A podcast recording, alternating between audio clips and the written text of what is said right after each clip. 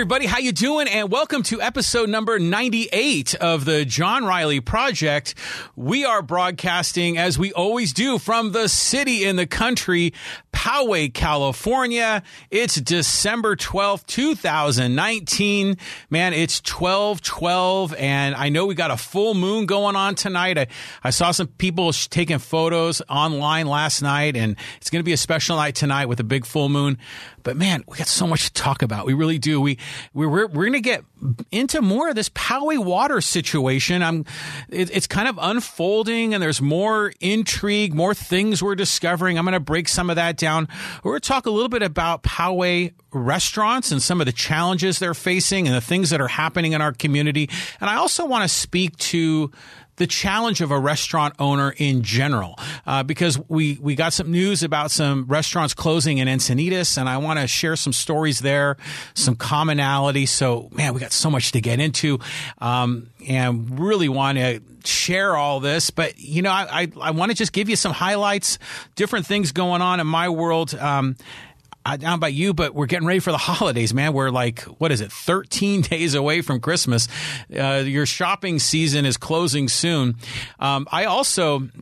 I think I told this story on one of my previous podcasts. This is kind of a goofy one for me, but um, I just just a few days ago I celebrated my well celebrated I'll put that in quotes my 17 year anniversary of the day that I fell off my roof putting up my Christmas lights and um, I, this is back when I lived in the Garden Road area, and we had set up lights on our home on multiple levels. And um, it was one day. It was like the. It was. I remember it was December eighth. It was the same day that John Lennon died. Um, I almost died on that same day. I fell off the roof, landed on the concrete driveway on my shoulder and on the side of my face, and um, had broken bones like around my eye socket and my shoulder blade, and I broke my wrist and was in the hospital for a week, and I was out of work for three months. So we we no longer hang up Christmas lights unless it's something I can reach without a ladder. So if you if you're doing Christmas lights, man, be careful out there. There's a guy that one of my clients, um, you know, one of the people that work there, he he fell off his roof. Um, over the weekend, broke his back. Um, he was putting up his Christmas lights. He broke his back um, and is now in the hospital. So, man, it's uh, be careful out there, I'll tell you. Um, but uh, what else going on? Yeah, the Aztecs, that huge last second win over the San Jose State Spartans. That was an amazing shot by Malachi Flynn. Love that. And then um, yeah, just you know, just so much going on this time of the year. Uh, family coming into town. My daughter's moving up to San Francisco, so uh, really happy we're able to get this podcast in and share it with you. Oh, the other crazy thing, I don't know, with all these rains, you know, it disrupted all the water in Poway. We have a leak in our roof, and um, calling the roofers around this time of the year. They're they're all busy, and I contacted three roofers. Only one of them got back to me. He tells me the soonest he can work on the roof is February. Um, so I don't know what we're to do. So it's in the corner of our living room, little drip, drip, drips sneaking through our roof. So, um, man, uh, juggling a lot of balls lately. So, anyways, um, yeah, let's talk about the Poway water situation and some of the new developments and yeah, there's just been a lot going on. And I, I, I, did my last podcast on December 3rd. So it's been a little over a week. And at that time, you know, I was thinking that this was on Tuesday of last week. And I was thinking that, yeah, it's probably not going to last much longer. And sure enough, they lifted the BWA. It was the boil water um, advisory. They lifted that last Friday. Um, that was Friday the 6th. And and so then people are starting to use their water again. And you can imagine there's just all kinds of things that are happening with this because we all went through a difficult time that week without being able to really use our water unless we went, you know, and boiled it and went through that whole, you know, rigmarole. But, um, you know, the, the, our community is still kind of feeling the pain from this. Now, one of the things that's interesting is the city handed out bottled water, and I actually went down to City Hall, and I think it was probably Wednesday or Thursday night last week. And man, I'll tell you, they had a really good operation, you know, and they had all these volunteers and they had cases of water. And this is an amazing stat. The city paid for and distributed 465 pallets of water during the crisis, or about 892,000 water bottles. So I mean, they obviously had to do something uh, because they were on the hook. Uh, but I, I mean, it's a crisis. I, am not downplaying the problems that existed, but I thought that they handled the water distribution pretty well. Um, environmentalists are probably all up in arms with nearly a million plastic water bottles floating around Poway right now. But um, you know, hey, you can get your money back. You take that to the recycle center. Um, you can get make a couple of bucks back on that. Um, but so, anyways, I just want to get into the community response and the restaurants and the politics and Steve Vaus and, and there's just a lot to this. Um, so first of all, the community is really rallying since the water ordinance has been lifted, and there's been a major effort amongst people in our community to really help out the restaurants because there were nearly 200 businesses that had to shut down. You know, they were either restaurants or bars or food preparation, and I honestly I was surprised there was that many, but there were a lot of businesses that were impacted, and you know, this is during the holiday season, and these workers kind of live paycheck to paycheck and they depend on those tips and you know you're out of work for a week. I mean that's a that's a real curveball in your personal finances.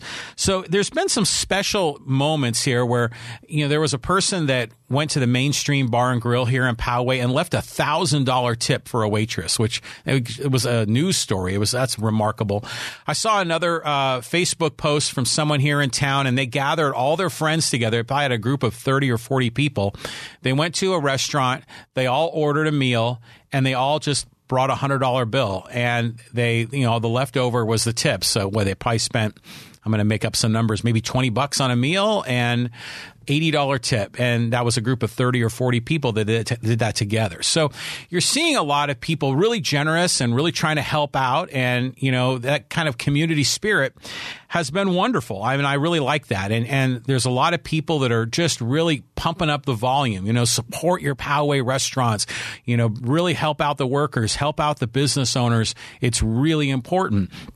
And you know, there's a guy in town, Phil Factor, who, by the way, we met Phil uh, a few months ago when we went and visited with the Poway protesters. Phil Factor started up a GoFundMe for um, you know for Poway restaurant workers, and if you look it up on GoFundMe, it's SOS Poway for the holidays. He has a seventy thousand dollar goal, you know, and he's he's making progress. I think he's up to thirty five hundred. So, you know, big shout out to Phil Factor here in Poway. I know he's going to be running for city council in 2020. So community activists really trying to do the right thing, trying to rally the community to all chip in to help these people that legitimately need help because they got worked over when the city, you know, didn't handle the water situation properly. Um, and then, you know, the Poway Chamber um, has really stepped up, the Poway Chamber of Commerce, and they've st- set up this new program called Eat Big, Tip Big. And I think that's great. And so they, that's one of the hashtags Eat Big, Tip Big, and hashtag Poway Restaurant Month, and hashtag uh, Eat Poway.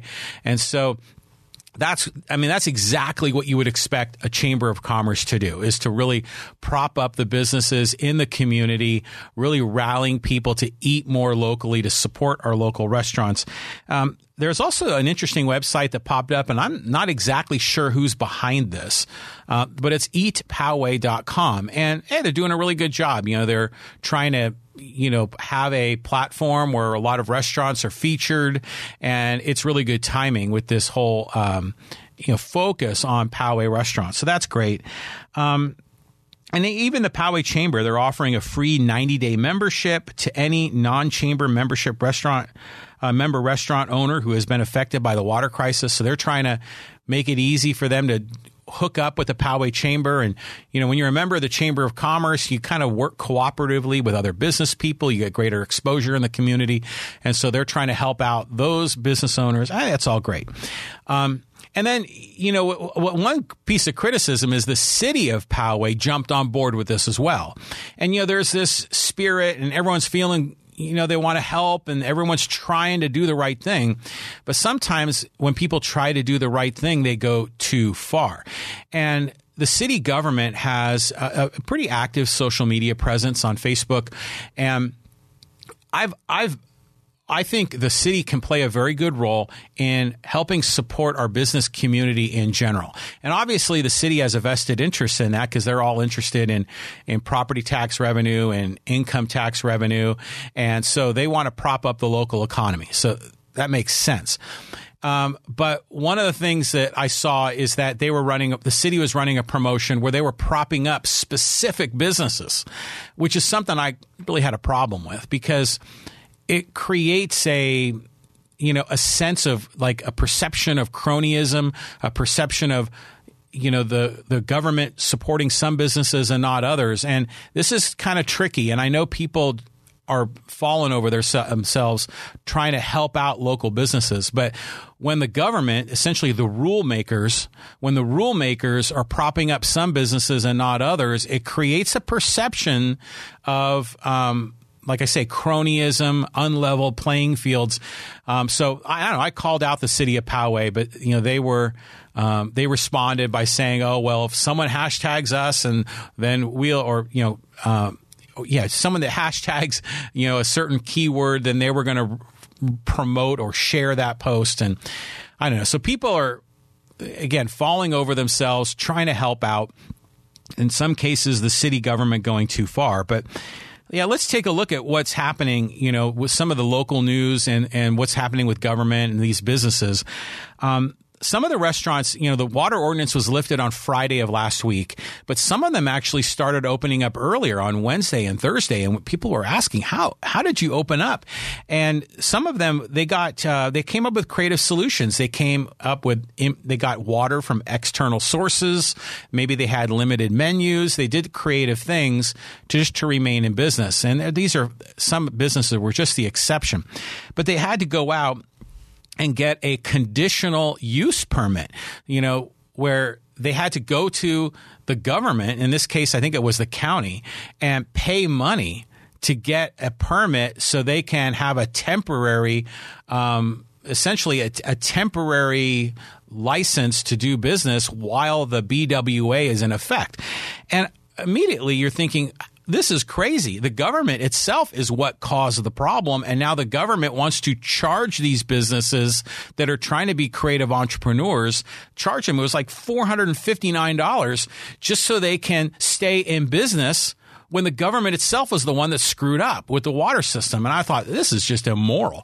And, and then thankfully, some of the people at the at the county level um, you know, on the county board of supervisors, they waived the fee. Um, you know, so that was, uh, I guess it was a 4-0 vote, and Supervisor Kristen Gaspar was absent. That's kind of odd. Um, Gaspar is actually the one from North County Coastal She's actually tight with Steve Vaus, the mayor here in Poway. Um, interesting she wasn't she was absent. Um, but at any rate, the remaining four supervisors vo- voted four to nothing, um, and they would waive that fee and then reimburse the costs for several dozen restaurant owners who had already received a, a modified health permit. Um, and then the article and I'll link to this in my, I have a bunch of links in this podcast episode. But um, the article in the San Diego Union Tribune commented that the waiver will cost the county between sixteen and twenty five thousand dollars in reduced revenues. I'm thinking, who cares if the county is losing money? I mean, that's not the problem. I mean, this is these are conditional use permits. This is if you're thinking about it from the county revenue perspective, this isn't lost revenue. This is gravy revenue. Um, this is revenue that they normally wouldn't have gotten. It was revenue that they were trying to get mostly because the Poway water system, you know, it was a cluster and screwed up. Um, so if you're going to talk about losses from this whole thing, we need to talk about the businesses that are losing money. The workers are losing money because the city government failed in how they managed the water system in Poway. Um, but it, it, it, gets more interesting, and, and like I say, this it's all becoming politicized, and and you know the the the reporters, the journalists, you know, to their credit, are doing digging, and I guess they found out that there was a um, there were twelve additional challenges to the water system that need to be fixed, and you know, th- and this is recent news. I think this broke yesterday, and the the um, the reporter, I think this was from Channel 10 News, um, actually went to the state and got some public records, and they discovered that yeah, that uh, it says that some of Poway's distribution system reservoirs haven't been cleaned or inspected in more than five years. So reservoirs, I'm assuming they're talking about the water tanks that we see on the top of the hills that's my assumption uh, because I saw listings of all the different neighborhoods um, that were affected by this. So um, some of Poway's distribution system reservoirs haven't been cleaned or inspected in more than five years. That the city's coagulant feed pump meter isn't working, and that the city needs to update its water quality alarm system for chlorine and clarity. Now, are these things related to the problem that happened? I don't think so. Are these are these problems? Something that was discovered prior to the the failure of the water system here. Sounds like it um, but at any rate the city's got a long punch list of things they got to get done here uh, for the water system and it is a shame that we're seeing this because this doesn't seem routine because if you're not doing regular maintenance cleaning inspection for over five years then someone isn't doesn't have their eye on the ball. Um, so you know this in many, I mean, it's a terrible crisis that happened, but in many ways, this is healthy because as they're turning over more rocks and we're seeing what's underneath, you know, we're, we're learning more. We're finding out where our current city is is failing and those are being exposed. And i think that's good. I think that's healthy. And that's how that's what the beauty of what journalists can do is that they can keep our leaders our political leaders honest. They provide a check to that. And, just as a tangent, that's why President Trump is always attacking the media, you know, because he doesn't like them keep trying to, you know, hold him in check. Um, but I like it when journalists are aggressive and and bringing facts to the table because um, that's what they should do. So, um, I think we're we're going to learn more as this unfolds. Um, you know, as far as the inspection of the system. And I'm frankly very intrigued. I'm learning about this and I'm really trying to set up a podcast with a local water expert just to talk about water infrastructure and where water comes from. Um, you know, not just the infrastructure within Poway, but you know how the water gets here from the Colorado River and from the Sierra Nevadas, and uh, I think there's just it's a very fascinating topic because we're so dependent on it. Um, so looking forward to learning more about this. But I think we're, yeah, as this report that just came out last night, I think there's going to be more to come on this. I think we're going to continue to see this unfold. Now, the the community activists in, in Poway um, are are very they're they're all fired up, and I talked about this before, where now that there is a problem that's been identified, a lot of the community activists in Poway, there are some that are very kind of pro establishment and there are some that are very anti establishment. And they all have their reasons for it. And in many ways, they're right. And sometimes maybe they go a little too far. But overall, um, you're seeing again, it's politicized. The community is engaged. The community is buzzing. We're starting to see um, some legitimate criticism of our mayor, Steve Vaus, where you know, and, and by and large, he's a pretty well liked person, a very popular person. He's been elected as a city councilman. He was elected mayor. He was reelected mayor. Uh, so the vast majority of the community is strong supporter of Vaus. But we're starting to see some of that support peel off a bit, you know, because they're saying, well, you know, what what are we learning? How is this guy really managing our city? Um, and one of the criticisms has been that Vaus and the city had always been kind of pointing the finger at Sacramento because you know they had when the problem occurred, they had to report to Sacramento. Sacramento issued the boil water advisory.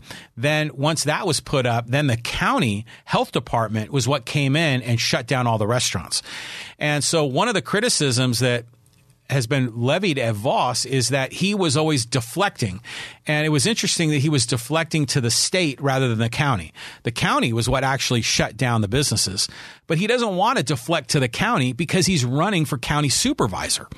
So is the state holding the city of Poway back by issuing that boil water advisory?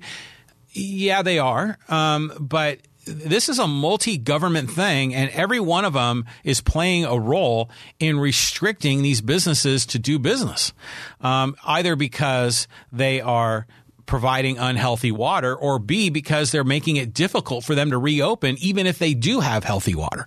So um, people have said, well, maybe the, the mayor, what he could do is f- work with the county to waive those permits. Now, the county finally did waive those conditional use permits, but the mayor could have been more aggressive on that front. Um, the mayor could have really pushed to not just wait and deflect to the state or the county, um, but instead be proactive and take charge to get those businesses reopened.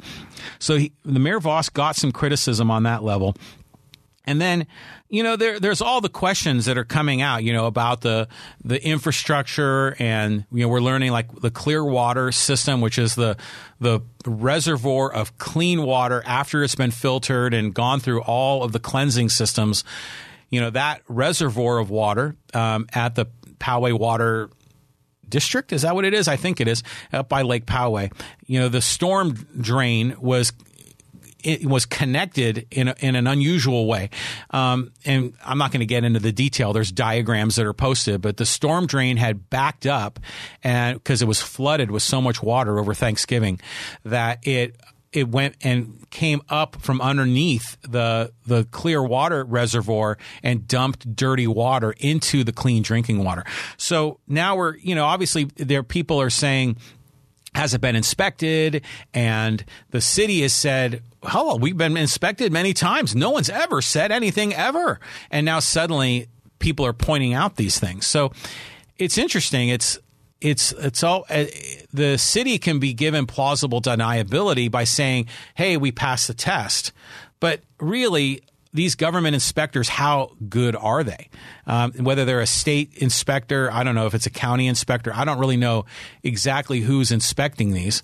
Obviously, the local city workers should be inspecting them as a core part of their way they do business. I'd imagine that they do, but how good are these inspectors and now why are they suddenly finding all these problems that they missed for years if not decades prior so this is just interesting how we're learning so much as this unfolds then the city uh, Mayor Vaus kept claiming the water's healthy. The water, he goes, I'm drinking the water. I'm drinking the water. I'm, I'm d- giving water to my pets. Um, we've had the water tested, but they never released the test results. And you're thinking, hmm, why is that? You know, if we want to be have a government that's transparent, that is sharing information, why are they not sharing the results of those tests? And there were a lot of people that well, I know a lot, but there were some people, a lot of the more outspoken people um, in social media, that they had gone out and gotten water test kits, and they were because you know some people are obviously very concerned about the water they drink, and they want to make sure that it's clean. There's other people that are trying to create gotchas, you know, to to to see if they can catch the government failing. Um, but at any rate, again, that's what I say. One one silver lining of this is that we're learning so much about it. We're turning over all these rocks. You know, sunshine is the best disinfectant. Transparency, transparency should be the order of the day.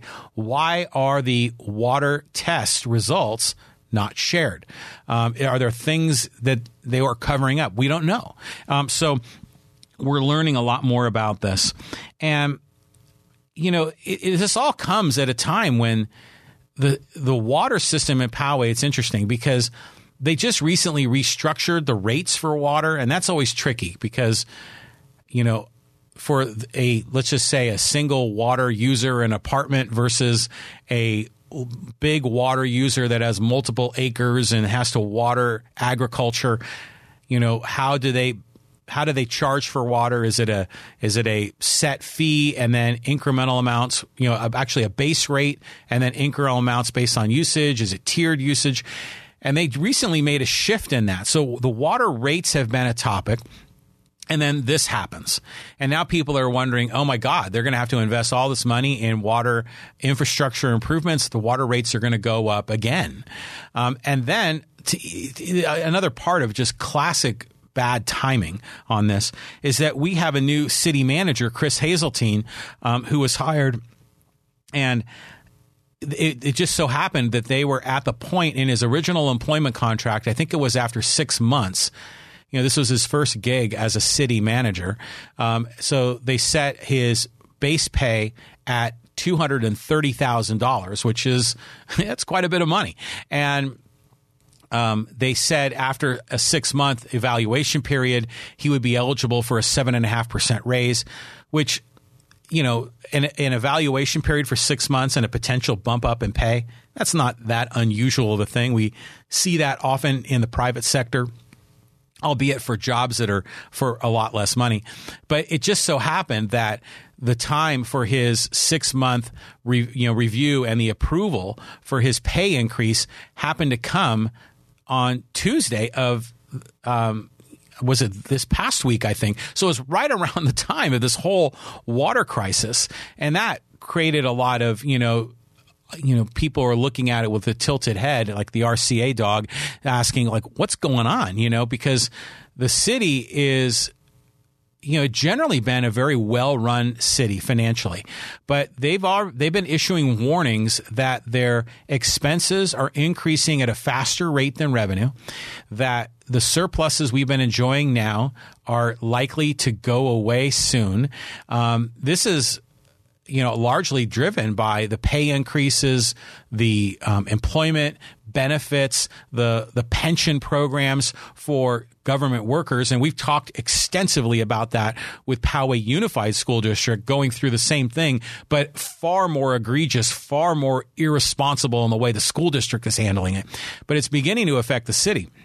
And the city has got money set aside to build a community center, but you know, there there's things coming up. There's major infrastructure uh, projects that need to be um, implemented as well, and now the city is giving a raise to the city manager. At the same time, they're going to have to fork over all this money to upgrade the water infrastructure.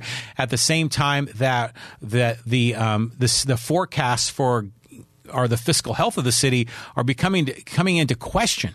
So it's just interesting timing. So um, the city uh, gave the raise to the city manager. His pay went from two hundred and thirty thousand a year up to two hundred and forty-seven thousand two hundred and fifty dollars. Um, so he was praised for doing a great job, but it was just very awkward when the city manager really has responsibility for the water district and for the water infrastructure, and we're discovering all those problems. So.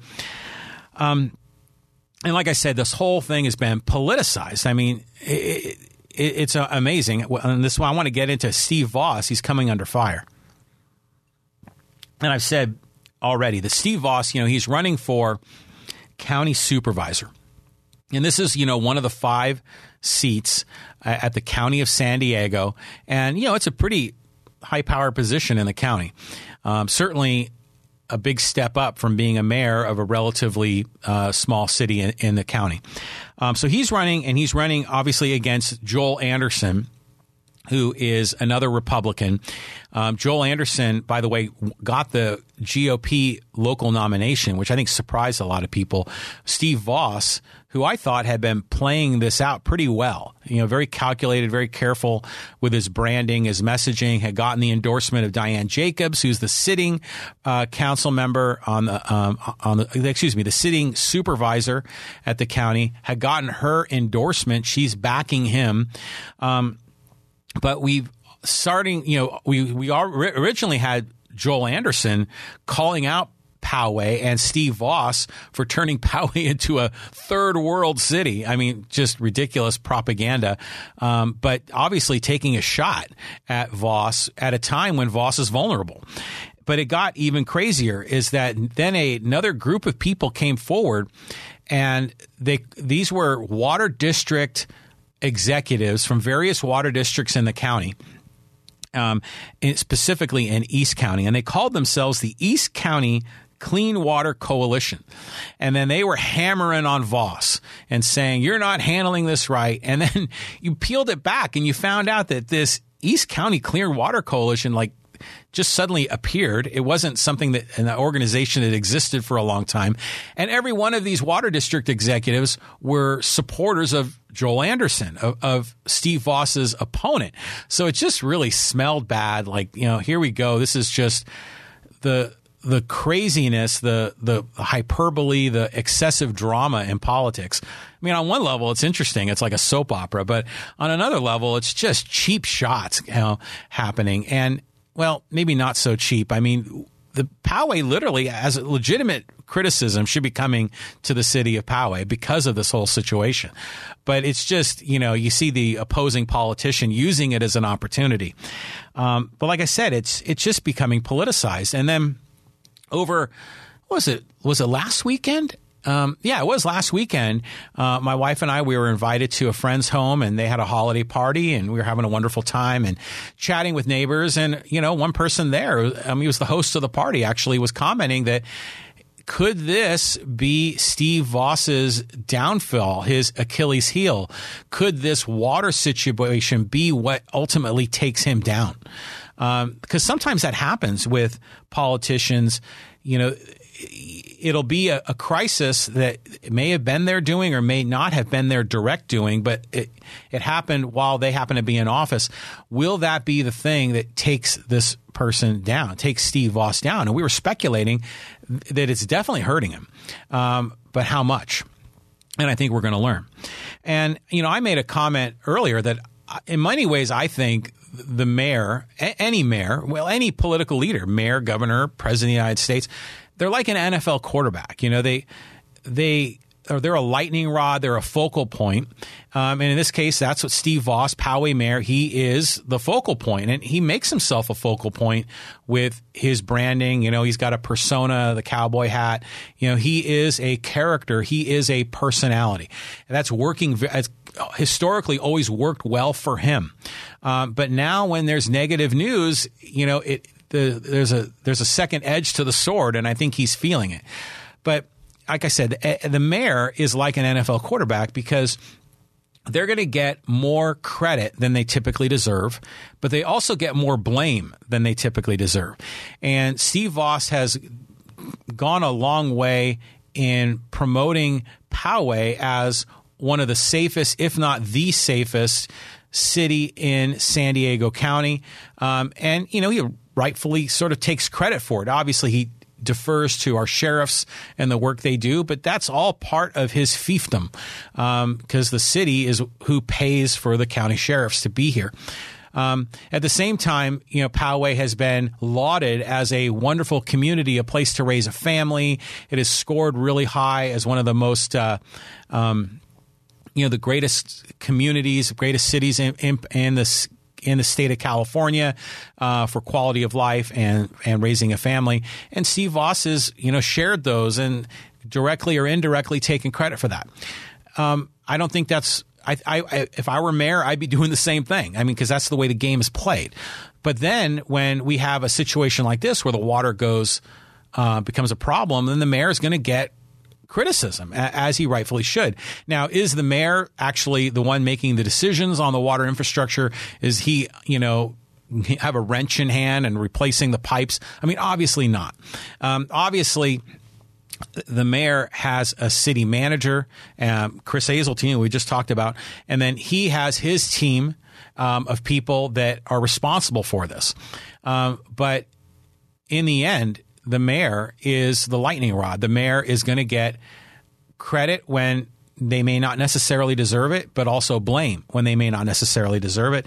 And I, I think it just sort of comes with the territory. So um, it's fascinating to see how this plays out. Um, Steve Vaus has been um, very proactive and really talking about how the Poway, the city of Poway is coming together and we're doing all these things. And he's really putting a positive spin on it.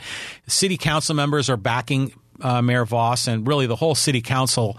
They're all very tightly aligned. There's not very much partisanship or division on the city council. They're all of like mind and they're all big supporters of the mayor. And they're out there publicly defending them. Um, so again very curious to see what happens because I think we're gonna we're gonna discover more information. This is to unfold more. We're we're to learn more about the infrastructure uh, of our water system in Poway. We're to learn more as journalists are turning over more rocks. We're to learn more as our local. Um, community activists keep doing their digging, um, and and I think Vaus's opponents are going to keep firing shots. Um, so is this going to be a news cycle that's going to uh, be hot here for a few weeks and then go away, or are we going to start seeing this percolate and continue for a period of time? I'm curious. So, um, you know, this podcast, it's all about, like I said, life, liberty, and the pursuit of happiness. But I cover local issues in San Diego County, in particular in this North County inland area. You know, Poway, Rancho Bernardo, Rancho Penasquitos, 4S Ranch, Carmel Mountain Ranch, Sabre Springs. So I'm fascinated by this. I'm interested in this, and I, I feel that you know I'm going to continue covering it, and I'll share my thoughts, my opinions. I know a lot of the players involved, um, and I, I, think I have some insight on this, and I, I and I'm going to keep sharing this with you. So, man, it's just a, a fascinating story. Um, but before we get to the next bit, I want to get into the whole the restaurants more specifically and and what they're going through. But before we do, I just want to give a shout out to our sponsor, PowayStore.com. Uh, come on out to PowayStore.com and they've got shirts uh, long sleeve shirts, short sleeve shirts. They've got glassware, all these things with the city of Poway's name on it. It's pretty cool. You know, some really clever um, shirts that are out there. Um, there's one that's like, you know, straight out of Poway, you know, like the straight out of Compton logo. Um, but some neat ones with American flags and, and other shirts that I think are really nice. They come in a lot of different colors. Um, so go to Poway Store dot com. They also have holiday ornaments with the city of Poway's name on it, um, shirts, t-shirts, magnets, stickers, all kinds of things. So go to PowayStore.com. Great opportunity for some last minute Christmas shopping or a stocking stuffer at PowayStore.com. So go check it out. Um, also, uh, just one more thing. I, one of the things I'm working on on the podcast, really trying to build the mailing list. So please join me. Uh, come out to johnrileyproject.com slash subscribe. Uh, go out there, sign up on our mailing list. We'll be sending out more information, newsletters, letting you know more uh, news stories that are happening in the area, more interesting tips. Um, so, you know, join the list. I'll give you some, you know, behind the scenes things that are going on with this podcast, if that's of interest to you. But uh, if you want more information about the John Riley Project, go to johnrileyproject.com slash subscribe and get on our mailing list. Okay, so let's get into the restaurants and the business that they're going through. And, you know, if you're an owner of a business, I mean, I, I own my own business. It, to me, as a business owner, it's the most challenging thing I've ever done in my career. Uh, it's the most rewarding and fulfilling thing I've ever done in my career as well. But it's not easy being a business owner, um, especially a small business owner where you know you're an entrepreneur and you're wearing many hats and you're scrambling and keeping all you know all, all these plates spinning trying to keep them going and keep your finances flowing and keep your employees happy and attracting new customers and having an operation system or a production system that's you know delivering the products and services for your customers um, and and dealing with all the regulatory and the taxes and everything. It, it's hard. Um, business owners put in a ton of hours particularly small business owners. Um, so anyways this was an interesting quote and this came from Marsha Kaminsky, and she's the owner of Kaminsky's, which is a you know, a, one of the bigger restaurants in Poway, a sports bar. They have live entertainment there, lots of big screens there for watching the big ball games. Um, and it's down on Poway Road. And, and she said that restaurants operate on a 5% profit and are a day to day business. Quote, when they're not open for a week, some restaurants can't recover, she said. Uh, Kaminsky added she had heard of restaurants on Pow- Scripps Poway Parkway that would not be reopening following the closure, and that's the sad part of the story. And I mean, think about that. These businesses are bringing in, you know, revenue, and you know they're charging money for food and drink and everything else, and that that adds up to quite a bit of money. Obviously, the revenue that comes into these restaurants, but at the end, you know, they really only have a five percent profit margin at the very end of the day, and you know, one little blip in your system, one hiccup can th- throw everything into, into havoc because that margin is just so thin. And so imagine your business gets shut down for a week. And if you're only operating on a 5% margin, most of those businesses are going to ask their they're going to tell their employees there's no work for them, and so. Uh, but meanwhile, even while there's they're shut down for a week, they still got to pay rent. They still have to pay utilities. They still have to pay for their insurance. All those overhead costs, those don't go away. Um, but there's no revenue coming in. So they end up having to let their employees go for a week or so. That puts a huge, you know, stress on the employees, obviously. Um, many of them, you know, we're talking about businesses or a day to day business. Many of the employees are paycheck to paycheck kind of people as well. So that really is a tough call for them. Um, but for I'm really focusing on these business owners. They they are struggling when they get shut down for a week, and you know, like a big corporate chain, they can handle it. You know, the, from a corporate perspective, they can they can manage that flow. But if you're a mom and pop, shutting down for a week is could be crushing. Um, and then, you know, we did a podcast, gosh, it was earlier in 2019. We went down to the Adams Avenue area, you know, down in Normal Heights, and we visited with Bob Pasella from Sabuku Sushi. And I did a podcast there, and I invite you to go back and look up that episode. It was fascinating to hear what he went through as a business owner to get his as his business set up um, to get all of his permitting organized and and how he struggles getting employees. You know we don't often hear from the business owner for usually when a, a restaurant owner is talking in the media they're talking about the things they're doing for their customers and and the you know the goodwill they're creating in their community which is great but bob really gave us sort of a behind the curtain look of what it's like as an entrepreneur as a business owner. And you know, he was commenting about how good employees are very hard to find, um, and and you know some some employees are flaky. They can you know no show you know no call no show happens quite a bit, um, and then he has to jump in and cover as a as the business owner. Um, he might be suddenly suddenly you know washing dishes or cooking food when the worker calls in sick. It's a scramble for a business owner because they have to wear many hats. And it was interesting that he said that, you know, he had a 1,500 square foot space out there on Adams Avenue in Normal Heights, um, you know, just south of Highway 8. And he had to pay the city of San Diego $25,000 just to approve his plans. That's like extortion. Um, why do you have to pay the government $25,000 just to approve your plans? I mean, that's just insane.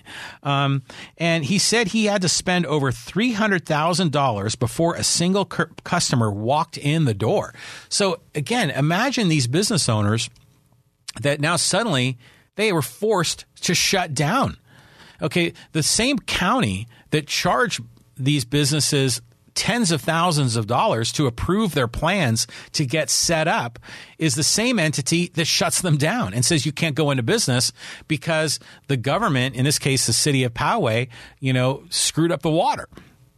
So this is just really hard on these guys, and they're only operating on a 5% margin, and it's day to day business because, you know, the food they buy is perishable. You know, a, lot of the, you know, depending on what it is, like if you're buying other drinks like milk, uh, that's perishable. So it's hard for these guys. And, I, you know, I, we, we're really feeling the pain. And when the government comes in and screws up on the water, or the government comes in and says, oh, yeah, we screwed up on the water, but we'll let you open up again with a conditional use permit, but you got to pay another 450 bucks for that. I mean, it's just ridiculous. I mean, these business owners, uh, it's tough enough for them. So then, as I was preparing for this podcast, it was suddenly I learned about Encinitas. And there's a really good article in the San Diego Reader. And um, it was titled, Why These Nine Encinitas Restaurants Are Closing. And it was a fascinating discussion that was in that article and in the comments to the article, which were equally as good when people were writing in. And I'll just share some of these things that these Encinitas restaurant owners were going through. And granted, their water worked. okay. So imagine um, when, when I'm sharing these situations with you, imagine if they're going through these things and you got shut down for a week because the water was failing. So, um, one restaurant, you know, Greek American family restaurant, the owner was retiring and that's why they're shutting down. And that was an interesting angle to this. I saw an article, uh, was yesterday actually, talking about how a lot of baby boomers are business owners and they're not necessarily turning their business over to someone else. They're not necessarily selling it. In many cases, they're just going to shut it down when the owner retires. Excuse me. Um, that's going to be a huge impact on the economy because those businesses employ you know, millions of people, tens of millions of people work for these small businesses. When business owners retire, it's not a, a, a guarantee they're going to be able to sell their business. Um, it's in many cases they're just going to kind of wind it down, and that's what happened here. Um, and one of the other restaurants in Encinitas closed down was the McDonald's. I guess it caught on fire, um, but uh, they're going to reopen that one. But again, that's McDonald's, so so they have the financial resources to do that. Many other businesses, a fire would just crush them, and they may have insurance for the fire, but it just wipes out everything. You know, it wipes out. Um, you know their food and, and they're going to have a deductible which will probably be significant and then their employees are you know they probably have to be let go. And then a lot of them found new jobs and they got to hire new people. A fire for a mom and pop business can completely destroy them literally um, even if they have insurance. So here in encinitas that's one of them. But it gets even more interesting and this gets to rents. And this is a common objection from business owners from restaurant owners that oh my god the rent is so high it reminds me of that guy that ran for governor in New York. The rent is too damn high. So, um, but like, listen to this. This is a very interesting story.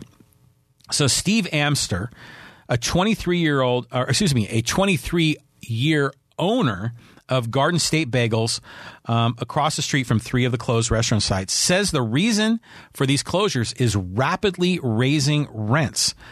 He says even in a high real estate market, shopping centers are being bought and sold, which makes sense, right? But every time a center is sold, the Prop 13 controlled property taxes reset. Um, so, in his 16 unit center, which changed hands recently, the new owner's property taxes were adjusted upward radically. Then rents have to go up to cover that increase, and it forces some businesses to leave. And this is this is right on the money here. So, let's let's really explore this. So a lot of times you'll hear people say, "Yeah, the rent's too high," and yeah, rent's expensive. Rent. We talked about the housing crisis in San Diego County. There's not enough housing here because the government restricts development and the demand is so high. When you have high demand and limited supply, then prices go up. I mean, it's econ 101. But the same thing's happening at the commercial level. So when when we have huge demand for um, commercial property to lease these spaces and there's limited supply, um, then you're going to start to see those rents go up. But it gets complicated when the the property owner's property taxes suddenly take a huge increase, because if that property this is one of the blessings and curses of Prop 13. So if the property was, I'm going to make up some numbers. If the property was sold 20 years ago for a million bucks, that property may have appreciated to 2 million, 3 million, 4 million, excuse me, by now in the last 20 years. But from a property tax perspective, it only goes up about 2% a year. So that million dollar property that was bought 20 years ago might only be, from a property tax perspective, be worth, I don't know, um, 1.4 million, 1.8 million, something like that. Probably far less than what the value of that property is worth.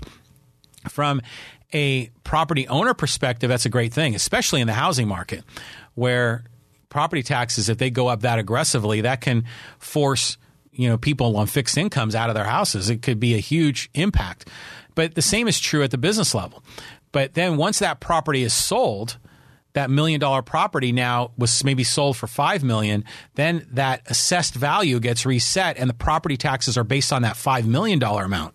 So that property owner is not only paying you know in this case a shopping center is paying for the 500 5 million dollar amount of that property and I'm sure the numbers are way way bigger than that. I'm just using these as an example. But they're now suddenly having a significantly higher property tax amount. And really businesses don't pay the tax. They don't. They they the customers pay the business and that's what the business uses to pay the tax. So in this case, the the when the property tax goes up, that that translates into higher rents for those property le- le- people that are leasing. Uh, in this case, is the businesses, and that puts a huge squeeze on them when their rent goes up so dramatically. In some cases, they try to pass that cost down to the customer, but we all see restaurant prices are going up dramatically. And sometimes customers are saying the heck with that and they stop going to those businesses. And now those business owners are in a squeeze and they end up getting run out of business because they can't afford the rent any longer. In many cases, that rent could be a huge nut. It could be you know, for a small space, could easily be ten, fifteen thousand dollars a month just for the rent. Um, so, another person commented, and this was in the in the. I'll share the the the article from the reader in the show notes, but the. The, the comments in that article were fascinating. And this is a person wrote in on the comments and she said, I am the owner of the subway that closed. The landlord didn't give me any choice but to close. They didn't care. It would not negotiate a month to month decent priced lease. They also allowed a drive through Starbucks that not only killed our sales, but changed the entire traffic flow away from our store. So imagine, yeah, you're, you own a Subway uh, restaurant. You know, you had to pay, you know, the franchise fees and all that to get in business. And now, did the did the landlord force them to close? I, I don't think so. Most likely, what happened is the landlord came in and dramatically increased the price, probably because they just bought it. They're the new landlord, and now they have this huge property tax bill. They raised the rent to a point where this subway owner just couldn't afford it any longer, and that's why they're no longer in business. So again, it goes back to those property taxes. Now, some other businesses are really affected by the competition, and the business competition in the restaurant industry is just fierce. It's ferocious. Customers can be fickle. You know, you can enjoy a restaurant and suddenly have a bad experience and never go to them again, or go to a restaurant for a while and maybe tire of them and then not go there again. Customers can be fickle. The business is very competitive. So Here's another another uh, another sandwich guy. He said, open since 1980. Um, when asked why two restaurants next door to his subman sandwich shop went out of business, owner Tim Lee said, "There's too much competition. There are too many restaurants around." You know, and other people were saying, like I mentioned, the franchise fees for some of these businesses. You know, if you own a Subway or I, I don't know, we we can come up with any of those name brand restaurants you got to pay a chunk of money just to get involved, to pay the franchise fee. And then those businesses, the, the, the corporation will peel off a certain percentage of sales on those businesses, regardless if those businesses are profitable or not. So the point I'm getting at is it's tough being a business owner.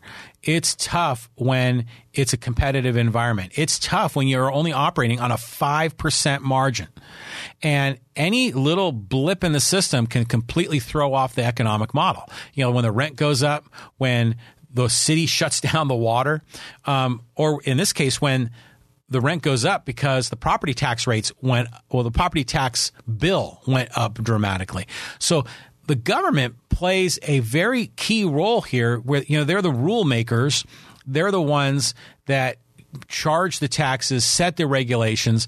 That's why I objected to the city of Poway propping up some businesses rather than others. Um, the government plays that role as the umpire, as the referee, as the rule maker, the rule enforcer. Um, they have a huge impact on the success or failure of these businesses. And so when they are already creating this environment that it makes business so difficult. And then suddenly they screw up and shut off the water for a week. Then it, yeah, some of these businesses can be literally crushed because of this. Um, now, one other restaurant owner, he blamed it on the poor economy. Um, and this is a very fascinating topic. But first, let me read the quote. Um, longtime restaurateur uh, Gary Sova, owner since 1970 of Captain Keno's restaurant on Coast Highway 101, says he believes the reason for the closures is the economy is not as good as we're being told. Um, and he went on to say that um, the seven he, and the 7-Eleven owner they agreed. The 7-Eleven owner said she um, has to bring in her family to help out. My store is worth half of what it used to be. We couldn't sell it if she, we wanted to. Now, this is an interesting comment. So. On one level, we're being told the economy's doing great. And a lot of that is because of the dude in the White House. President Trump is obviously a promoter and and he's pumping that up. And there's no doubt that in some segments of the economy, things are going very well. And we've been on a nice run here for like, what, about 10 years or so uh, of a bull market. Um, the stock market obviously doing very well. But on Main Street, it's tough, man. And you, you, as much as you hear people comment about how great the economy is, the GDP growth rate last quarter in Q3 was only about 2%. I mean, that's pretty anemic. That's not a very good growth rate. Um, the, the economy, I don't think, is as good as people think it is. Um, and so when these businesses are struggling and trying to, you know, manage this process of attracting customers, having, you know, recruiting and retaining quality employees, training their staff, um, dealing with perishable goods, um, you know, dealing with the fickleness of customers, the competitive environment for customers. It's hard to be a business owner. It's really hard to be a restaurant business owner. Um, and when some of the policies of the government are actually impacting their business negatively. And it's not just water. It's not just regulations. Um, you know, not, it's not just the county shutting people down. It goes beyond that. I mean, President Trump talks about this this trade war. He thinks he's winning it, but the trade war is harming our economy. Our trade war is increasing the price of goods that we buy. The trade war is affecting the performance of businesses. that's why he has to go and subsidize farmers because the, the trade war has negatively impacted farmers in America. So the trade war is having a, a, dragging effect on the economy. The trade war has increased tariffs, which increases taxes, which has a dragging effect on the economy. So some of these business people are saying the, the economy is not as good as we're being led on to believe. Very interesting point. And I, I think that's true in many segments of the economy. Some segments are doing great, some segments are booming. Other segments, not so much. And overall, a 2% growth rate in the United States of America, generally speaking, they say 2 to 4% is considered in the sort of healthy zone. So if we're at 2, I saw one report was 1.9% for GDP growth rate in Q3. Um, that's again pretty anemic. That that's just kind of keeping up with inflation and population growth. It's not surges of growth. President Trump, when he campaigned for in 2016, was promising four percent, five percent, even six percent GDP growth rate, which would be huge, which would be a booming economy. Um, We've seen that um, in the last 10 years, maybe a quarter here or there. We saw that on a more sustained basis in the late 1990s. Um, but you know, obviously, Trump is a show is a, is a is a, promoter. He's a salesman, um, and he was selling four, five, six percent growth rates. People bought it, and the reality is we're at two. Um, the reality is that our growth rate is not very good, and I think we're gonna we're gonna find out what happens um, when we get the Q4 numbers. Now there'll be a boost, obviously, from the holidays, but it'll be intriguing. It'd be very interesting to see if we got some of that data on. Well, I know we get it on a county level, but even on a more localized level in Poway, it would be fascinating if that information is available. But there's another one here, and um, it's the minimum wage. That's another huge, crushing um, situation for business owners. And each time the, the minimum wage goes up, that increases the um, costs for uh, labor for those businesses. And here is another person that shared a comment in, on that article in the Reader from about the Encinitas restaurants, and, and he said, "When our family's favorite restaurant in Carlsbad closed last year." Bistro West. The owner said it was the new minimum wage that no longer made it profitable to keep open. And that makes sense. You know, I understand that it's expensive to live in California. I understand the minimum wage for some people is not a living wage. Um, this, I think, it, this should be a podcast in and of itself, and I've made a comment of that in previously. I need to do a minimum wage podcast, but but basically, the minimum wage just went up a dollar, and then it's going to go up another dollar at the beginning of the year. When you're operating on a five percent margin, that's a huge impact. You might think, oh, it's only a dollar, but if you've got lots of employees and they're all getting the ones at the minimum are getting a level of a dollar. Well, all the other employees are going to expect raises too because now suddenly the entry level workers are making a wage closer to their supervisor. So the supervisor is going to want more, and then the manager is going to want more than that, and it has a cascading effect. If you're a worker, hey, that's great. But if you're a business owner, it's like, oh my God, now how am I going to do this? And that's why we're seeing these cases of restaurants, you know, closing in the city of San Francisco. We're hearing a lot of mixed commentary about the raising of the minimum wage in Seattle. Some people are pointing to it as a success, other people pointing to it as a failure. I mean, in my opinion, you know, businesses um, there's a lot of variables in the equation, and we've gone over a lot of those in this podcast. A lot of variables in the equation that determine success. If the minimum wage goes up, but the economy in that general area is really robust and people have you know there's a lot of money to be spent businesses are starting the the local economy is growing it can grow and and have a um, a much more positive impact than the negative impact of the minimum wage on the business owner. And in some cases, the rise in the minimum wage may not destroy a business. But not every economy is experiencing amazing growth. Not every economy is Seattle. Um, other economies are struggling. And when a $1 an hour raise is forced on these businesses, they may be left with the only opportunity is to either cut expenses somewhere else, and they're doing that by laying off employees. They're doing that by reducing hours. Target just did that as well. They, they raised their minimum wage, their own minimum wage, not the government's wage. They raised their own entry level wage, which was lauded. People thought that was a great thing. But, and they had to compensate for it somewhere else. And they, what they ended up doing is cutting hours for their employees. Now, some businesses can try increasing prices to make up for it. And we've even commented about that. There are some businesses that will add like a 4% fee on top of the bill, and they call it like a labor fee. Um, that happened to my wife and I. We went to that Vintana restaurant in Escondido that's up on top of that Lexus dealership. It's a beautiful restaurant. Nice kind of for a special occasion, white tablecloth restaurant. But they had like a 4 or 5%. Um, additional fee and it was for labor costs. So some businesses are doing that and some businesses can get away with it, especially if you're a really high end restaurant. But a mom and pop diner kind of restaurant may not be able to get away with it because the competitive nature and the fickleness of customers um, would make it challenging. So again, we're seeing government with their policies putting in place raising minimum wages, regulatory environments, raising property taxes, screwing up water systems, shutting down businesses because they screwed up the water system, charging money for temporary permits because they shut down the water system and screwed that up. So these the government is in many t- cases screwing these business owners and making it even harder for them to do business. Now, I, am making a big point of this. I, I talk about this business. This podcast is about life, liberty, and the pursuit of happiness. I mean, that means I'm I'm a big proponent of free trade.